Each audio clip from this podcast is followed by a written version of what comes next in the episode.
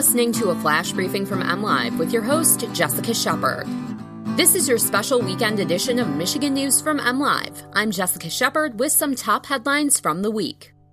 Michigan's recidivism rate is the lowest in state history. U.S. House Democrats launch a probe into Nestle water bottling, and Art Van warranties will be defunct as the company goes out of business.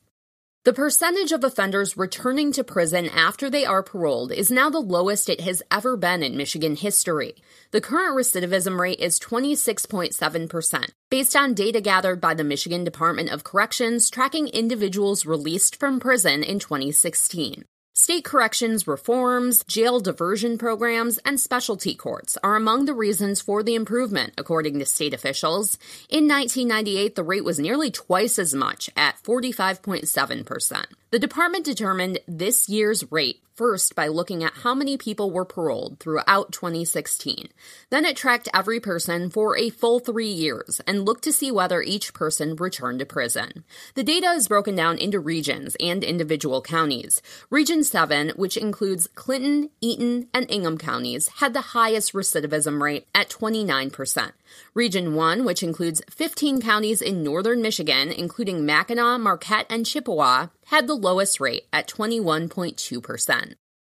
U.S. House Democrats are seeking documents about Nestle Waters North America operations in Michigan and other states as part of a new congressional oversight investigation launched this week into bottled water industry practices. On Tuesday, U.S. Reps Harley Rouda of California and Rashida Tlaib of Michigan sent Nestle a request for information about the company's U.S. groundwater extraction, revenues from bottled water sales, advertising expenses, quality testing, and plastic use. The probe comes amid a growing environmental community pushback against the U.S. bottled water industry, marked by a proposed first in the nation ban on permits for sourcing bottled water from natural sources that's moving through the Washington state legislature.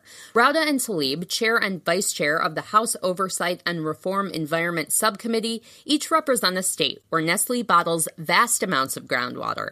In their five page letter, they express concern about Nestle profiting from a public resource while nearby communities struggle with water use, access, and quality. Warranty holders are getting bad news as Michigan based Art Van Furniture starts its going out of business sales this week. All company owned stores will close, including all 97 in Michigan after liquidation, which is now underway. Stores are expected to close in the next 60 days. Anyone who owns Art Van products will find that warranties lose their value once the company goes out of business, attorney Charlie Langton explained. Customers who have a balance on their Art Van credit card are still responsible for paying the bill, though, Langton said. As the company goes out of business, those payments will eventually be redirected to a court or trustee. Those who are currently waiting on previously placed orders with Art Van might never see the furniture they picked out. Customers are already reporting that the company has canceled delivery orders scheduled for this week. For the latest Michigan news from MLive, follow us on Facebook and Twitter. A reminder before we go that you have to spring forward this weekend as Michigan marks daylight saving time at 2 a.m. Sunday, jumping ahead one hour. Thanks for listening and have a great weekend.